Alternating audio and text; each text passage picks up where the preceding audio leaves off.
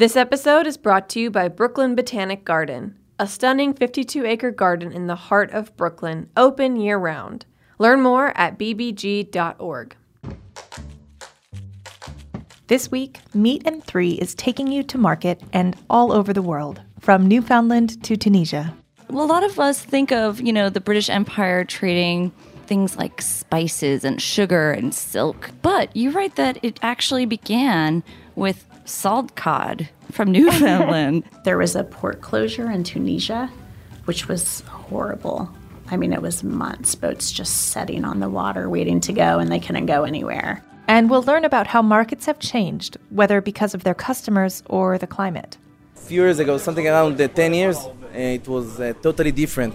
It almost manifests itself to almost smelling like an old fire pit. When you, mm-hmm. when you put it out, it has that sort of charcoaly smell to it. It's not good for wine. Join us this week on Meat and Three for our global market tour. And don't forget to subscribe to Meat and Three wherever you listen to podcasts.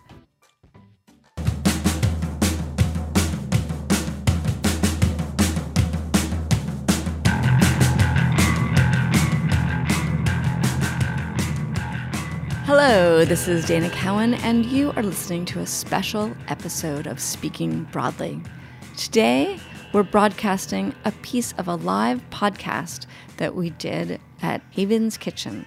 A bunch of HRN hosts got together and interviewed each other for a really rockin' time. Some of my favorites Zara Tangora, Bretton Scott, Max and Eli Sussman, Ali Kane.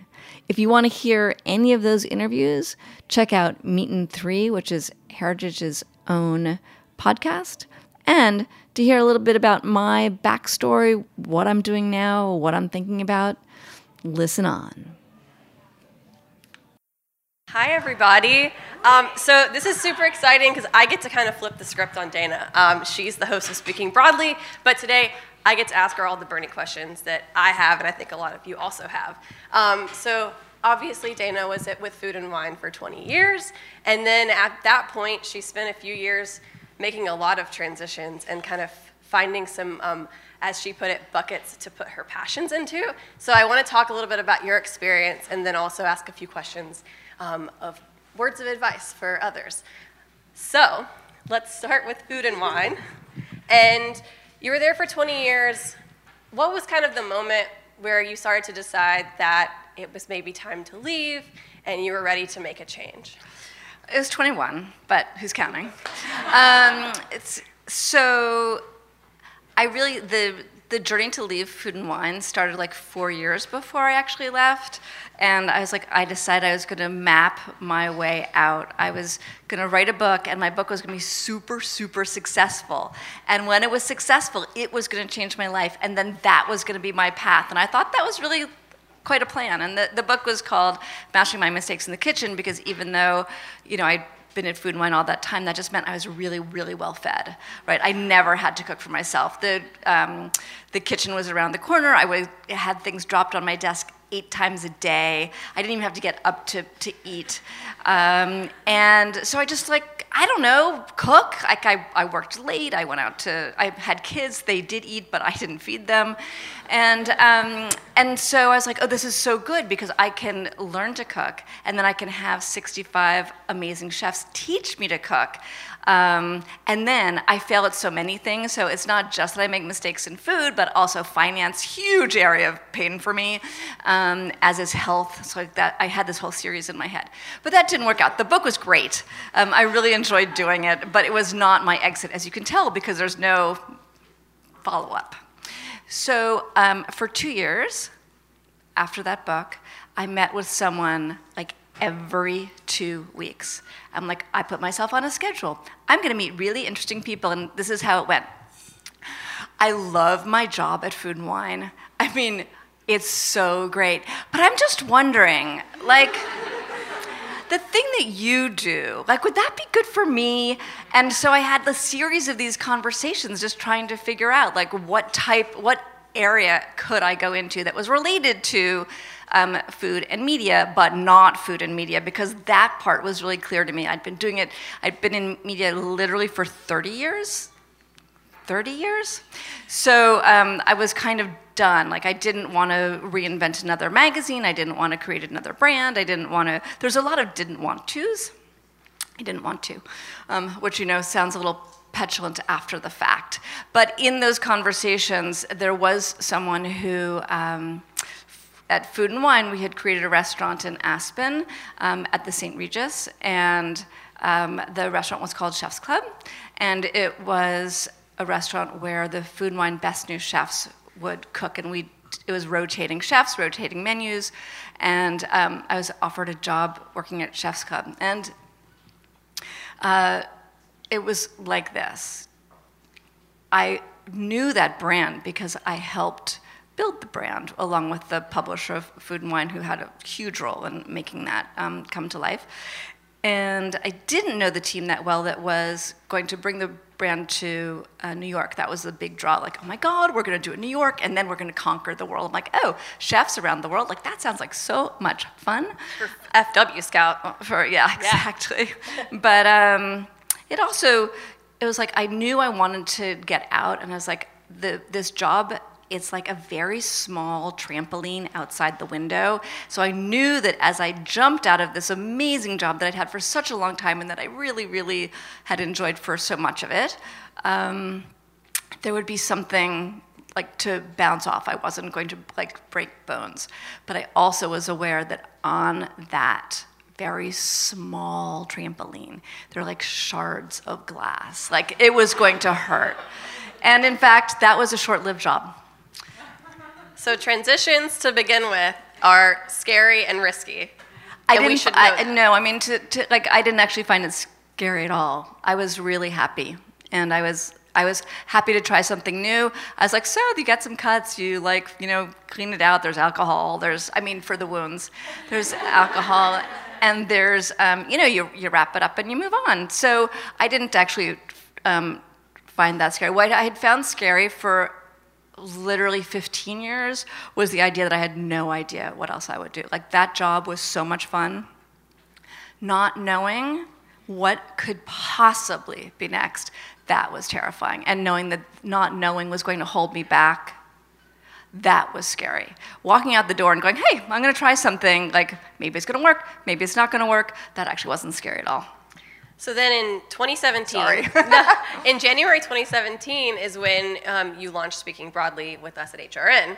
Um, when did you decide a podcast would be something that would be a project of yours, and what about that was appealing? Yeah, um, so I love the format. One of the things about so as an editor, you'd think like editors are all writers, but this editor is not a writer. Like I do not consider myself a writer first. So podcasting has the ability to, um, I get to indulge in the stuff I really like to which I love asking questions. I can't tell that tonight, um, but I like getting information. I getting, I like getting to the heart of things, and I really like not having to write them down. Um, so podcasting appealed to me for that reason, and I um, was going to lose the ability to have a voice on a large scale. Like great thing about food and wine, voice large scale. Lots of people get to hear the things you're super excited about, um, and I didn't want to lose that opportunity to share the stuff that I was really, really excited about, and the um, the people and their stories that I felt like needed to be heard. So that was another thing that was um, that was super exciting about podcasting, and it was also something that I'd never done since I wanted to do things that I had never done before. So that was super exciting. So that was the trifecta. I mean, I'm sure there's more, but like, there's not that much time. That's good. Well, but yeah, but uh, let's talk a little bit more about the show specifically. I mean, you, it is a very different format. You're spending 45 minutes roughly with with someone, and you're letting them tell their story in a more, you know, in-depth way.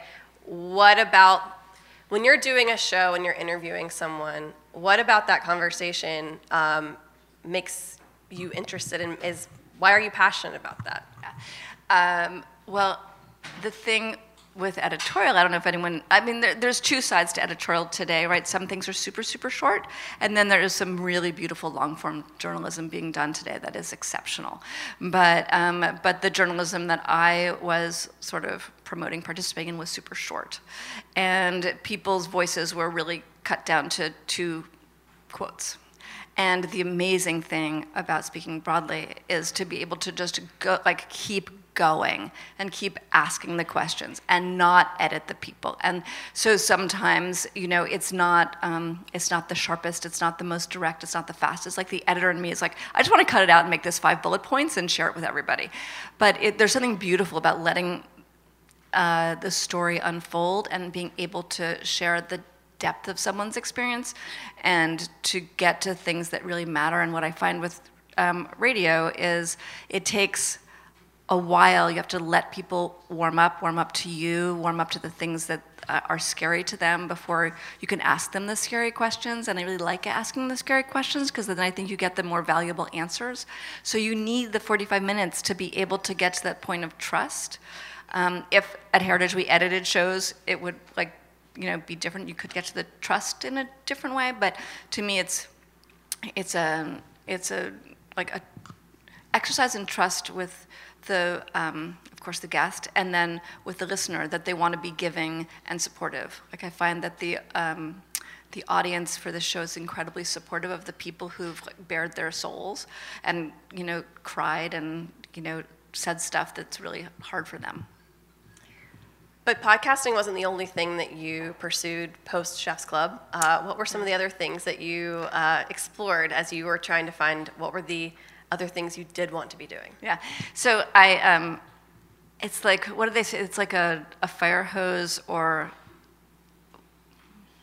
what is it? Anybody? It's a it's like a um, a Nerf gun, you know. Like I did not take the Nerf gun approach. I took like the fire hose. So I um, I've been doing a bunch of consulting, and I work a bunch with Dig Inn, which is a brand that I I love, and uh, I'm working on PR and marketing, and working on chefs councils with them. So I still get to uh, work with chefs and and create partnerships, which is really fun for me because I, I love chefs. And, um, and speaking broadly, if you don't know, it's all, it's all women. So my universe is incredibly female. The consulting is um, two genders exist, which is great. Uh, and I've done a ton of traveling and speaking and um, lecturing on topics like, um, you know, empowerment or women in the industry. And so uh, that, that part has been really fun. And then working on, um, anyway, I've, I've been working on all these things. And so it is, it has felt really scattershot until the subway revelation. I actually, you know, you hear about these things and you're like, yeah, they're just telling you they had the subway revelation, but I had one. And it's really recent. Um, so I do a lot of coaching of people just it has it's been part of my life. But now I've created something called the Broadlies, and it's all the things that I do broadly. So there's the uh, Speaking Broadly, which is the podcast. And there's Giving Broadly, which is charitable, um, with a charitable focus. There's uh, Coaching Broadly. So I was working with The Wing and coaching women one on one, and then did a live performance of coaching and it's just this weird thing that I love. I can tell people, like, if you give me an hour and a half, I can tell you what you should do next with your life. An hour and a half. Half an hour, I'm pretty good. An hour and a half, you're done. You don't need to talk to anybody else. And, you know, people say, like, that's five therapy sessions in one and now, because therapists don't tell you what to do. I'm really happy to tell you what to do. um, you know, which, which comes from a lifetime of enjoying telling people what to do. So, um, coaching, giving, scouting, because I, you know, I love to eat and drink and travel, and um, and cooking. So it's the Broadleys, and it just came to me in the subway because it's all the things that I love to do that all have now united under this um, this one umbrella. But it took me two years of trying, like trying this, trying that, experimenting, um, saying yes to. I don't actually believe in saying yes to everything. I think that's actually very stupid. Um, more on that if you're curious, but I did say yes to everything. We're going to take a quick break to hear from our sponsors, and we'll be back shortly for more insights from Dana Cowan.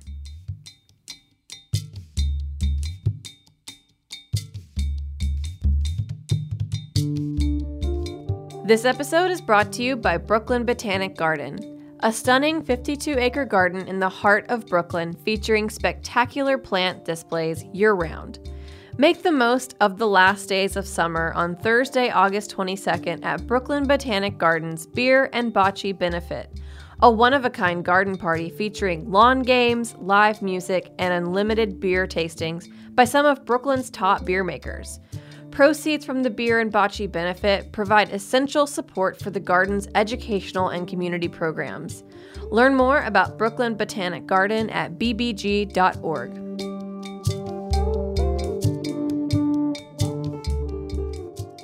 Welcome back. I'm Kat Johnson, HRN's Communications Director, here with Speaking Broadly host and former editor in chief of Food and Wine magazine, Dana Cowan. So, in the theme of aspiration to action, one of the things we're trying to kind of demystify is this idea that some people have it all figured out and have it figured out from the beginning. You're saying that it took you a while. How, Yeah. how can people going through sort of the like searching for answers, how can, how can they feel better about that process? Or what, what advice do you have? Yeah. Um, it's, it's the very hardest thing to do, and, but it's trust, right? Like, um, and so I have this pet peeve. I, I have started reading a lot of the, um, the pop I guess you call them self help, empowerment, what to do next books, and I really hate them. And, um, and I was trying to figure out why, and it's because they make it seem really easy, and it's not easy. You know, it's like, so you just enjoy the journey. Like, how are you supposed to enjoy the journey? The journey actually isn't fun. I mean, at the end, it's fun because you look back and it's like you well, Mount Everest now isn't fun, but it's like you've done your own Everest, and you look back and it's awesome. But um, but the thing, if you know at the beginning that really, truly, it will work out, and you can trust that these these small steps you're taking are going to go somewhere. They're not actually a circle of hell into the center of the earth. They're quite the opposite. Um, you know, the, the steps you take are you leading you somewhere and you don't know exactly where they are. And if you stop saying, like, I need to know, where am I going? What's next? Like, what, you know, where does this lead me?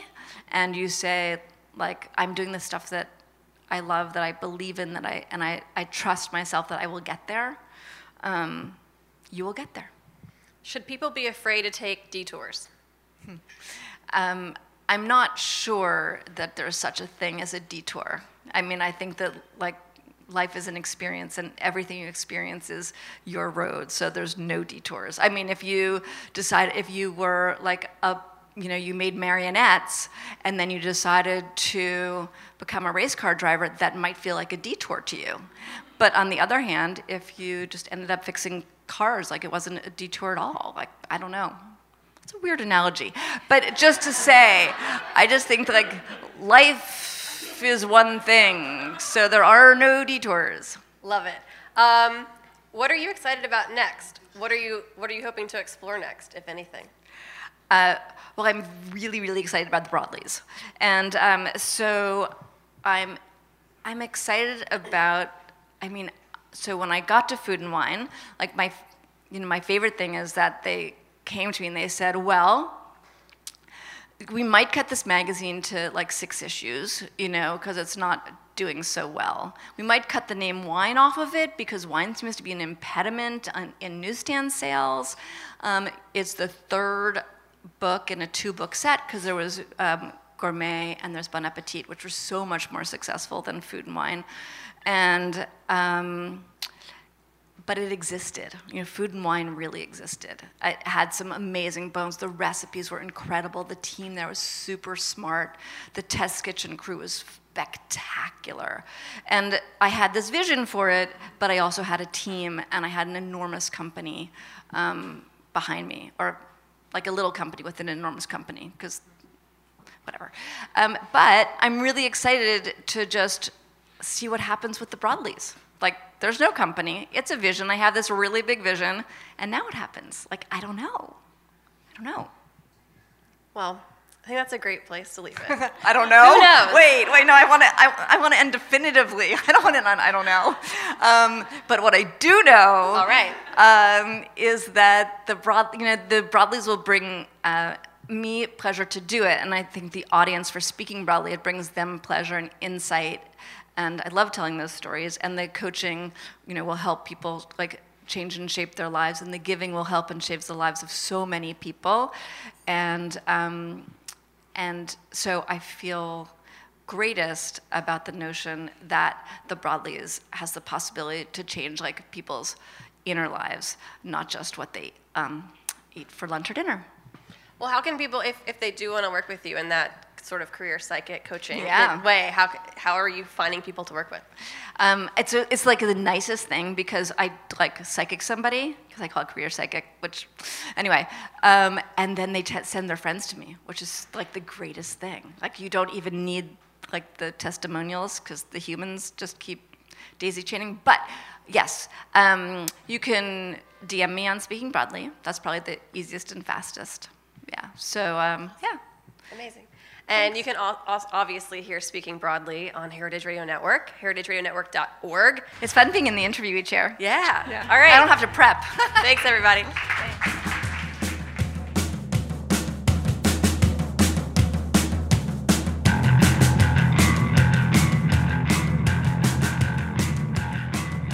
Thanks for listening to Heritage Radio Network, food radio supported by you. For our freshest content and to hear about exclusive events, subscribe to our newsletter. Enter your email at the bottom of our website, heritageradionetwork.org. Connect with us on Facebook, Instagram, and Twitter at heritage underscore radio. Heritage Radio Network is a nonprofit organization driving conversations to make the world a better, fairer, more delicious place. And we couldn't do it without support from listeners like you. Want to be a part of the food world's most innovative community? Rate the shows you like, tell your friends, and please join our community by becoming a member. Just click on the beating heart at the top right of our homepage. Thanks for listening.